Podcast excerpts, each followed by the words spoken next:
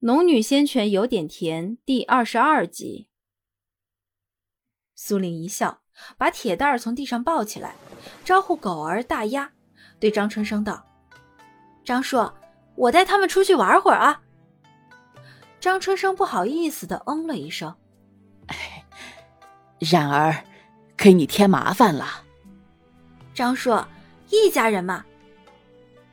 说罢。带着三个孩子笑嘻嘻地走出了家门，张婶和柳氏在门口瞧见，张婶不由连连点头。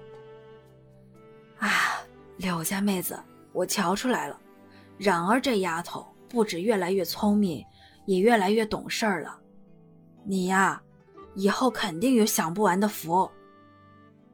有哪个做母亲的不喜欢别人夸自己孩子聪明懂事？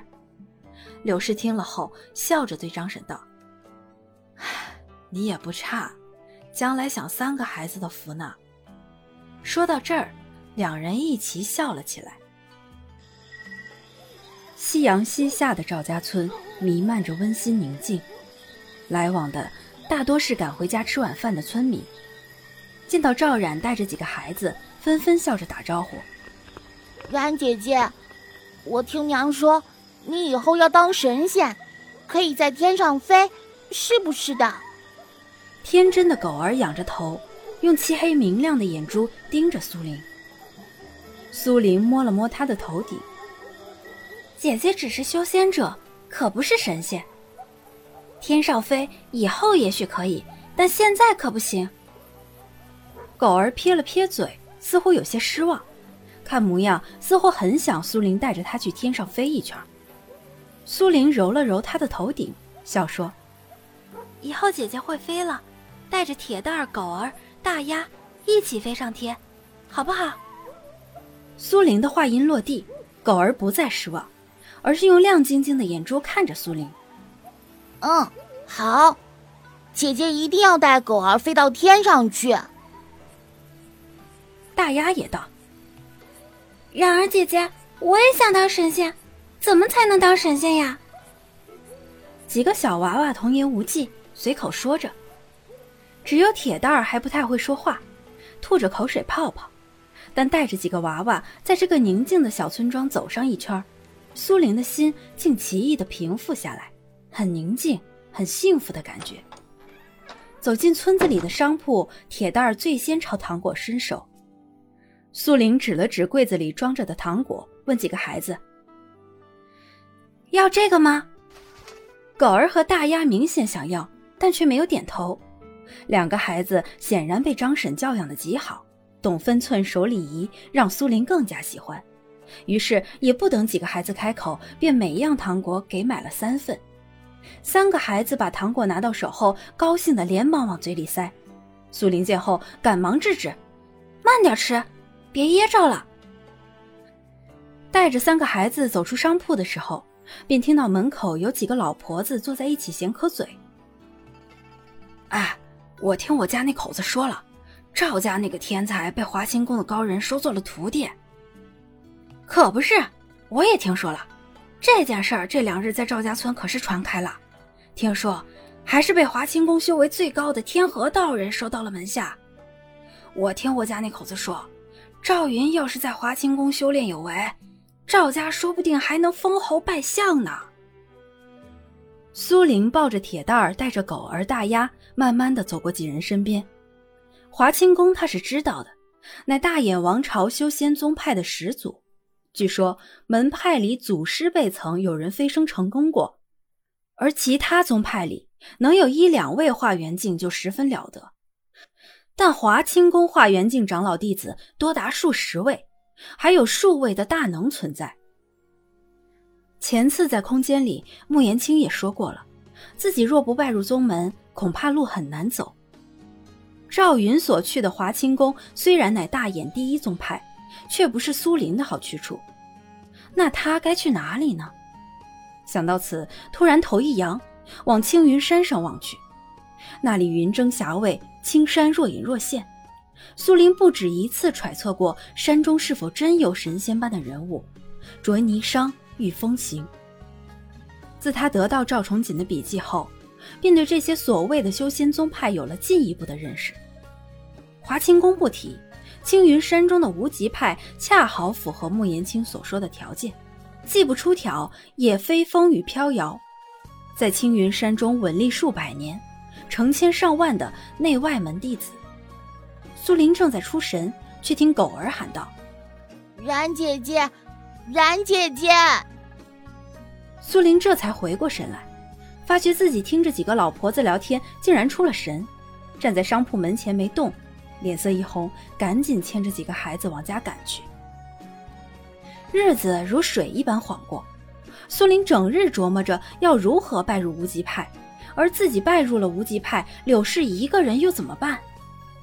这个问题显然难住了他，始终没想出个好的解决方法。却在他发愁的时候，八月十五中秋转眼即到。苏林没想到这个修仙国度竟然还会有中秋节，寓意却是与前世一样，家中老小这一日不管多忙都会回家团聚，一起过个节。早早的，苏林就被柳氏拉了去，试了试给他做的新衣。苏林换上藕荷色藤纹软烟罗裙，整个人似乎换了个模样。自从他得以灵泉之功脱胎换骨之后，皮肤白皙莹润，精致的五官便也显露出来。只是身上的衣服有了些年头，虽然都是柳氏曾经舍不得穿的衣服，省给苏林的，但是穿了几年，再好看的衣服也没了原本的色泽。如今家里终于不再紧巴巴的过日子。柳氏才想着给苏林做件新衣，只是这新衣一上身，就连柳氏也惊呆了。苏林美美的在铜镜前转了一圈，虽然看不太仔细铜镜中自己的模样，但只看裙子的做工款式，便知道穿到身上丑不了。柳氏也给自己做了一身湖绿淡墨并提莲装花缎的裙子，母女俩穿上身就像两姐妹。苏林笑嘻嘻地跟刘氏笑闹了片刻，这才提了年节的节礼往赵家去。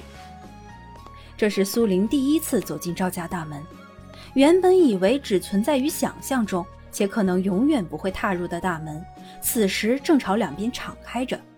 朱红的油漆，烫金的匾额，让这一座府邸在赵家村这样香风浓郁的地方多了几分庄严肃穆。门房的老伯见了柳氏，上前来打了个签儿：“三夫人回来了，老奴给三夫人问安。”柳氏笑着从袖口中摸出一个红包，递给门房：“啊，刘伯，好久不见，您老身体可还好？”刘伯一直对这位脾气十分好的三夫人心有好感，闻言连忙笑着点头：“啊，老奴身子还好。”这是三小姐吧？哟，都这么大了。刘伯接过红包，目光转到苏玲身上，似一下子没认出来，可还是询问出声。苏玲从柳氏身边站出来，微笑着对刘伯点了点头。刘伯好，哎，好，好，好。和门房打过招呼，苏玲和柳氏进了门。一路上，这样的事情又发生了几次，苏玲便知道。柳氏在赵家其实人缘很不错的，且对待这些家仆十分上心。赵家的院落有点像老北京的四合院，至于有几进的院落，苏林不可知。但统观赵家人口，想必至少有三进以上的院落。沿着抄手游廊往前走，院子里夏花开得正灿。很快，柳氏和苏林便被领进了正堂。正堂里已经坐了不少人。众人见到两人出现，神色各异。苏林目光平静扫过众人，而这时赵家家主赵重天见两人果真来了，国字脸上露出笑容，硬朗的线条都变得柔和了。弟妹冉儿，你们来了，快进来坐。说着，便让他媳妇陈氏来招呼。陈氏对他们母女的态度十分好。苏林和柳氏在陈氏带领下坐在了离他很近的地方，而苏林这时也瞧见了张氏，他正坐在不远的地方，紧紧盯着两人。苏林随意一瞥，便转开了视线，耳边听着陈氏说话，与柳氏一起应答着，目光却不经意地在房中游走。正堂里应该全是赵家嫡系族人，此时分左右两列而坐，赵重天居首，另一个位置则是赵家二伯赵云、赵莹的父亲赵崇义，脸容坐着，面色不惊不喜，只端着一杯茶，手握着盖子，轻轻的一划一划，似乎在想事情。而赵家那位天才就坐在苏林对面，此时一双妙目正盯着苏林，没有明显的喜怒，也没有因为苏林外貌的变化而露出任何亚色。他没有表情，可他妹妹却沉不住气。自苏林进门起，赵莹一双眼除了惊讶便是恼怒。惊讶的是苏林怎么变美了，而恼怒是不需要理由的。苏林与他本来没什么深仇大恨，即便有。也该是苏林记恨他，毕竟两次见面都没有给苏林留下什么太美好的印象。关于自己容貌的变化，苏林并没有掩饰或者担忧，毕竟修仙界能改变容貌的东西太多。况且他和柳氏与赵家来往本就不够，加上他怯懦惯了，诸人对他以前的模样恐怕印象很淡。况且他觉得令人惊讶的并非是自己的容貌。而是他不打算伪装的性格。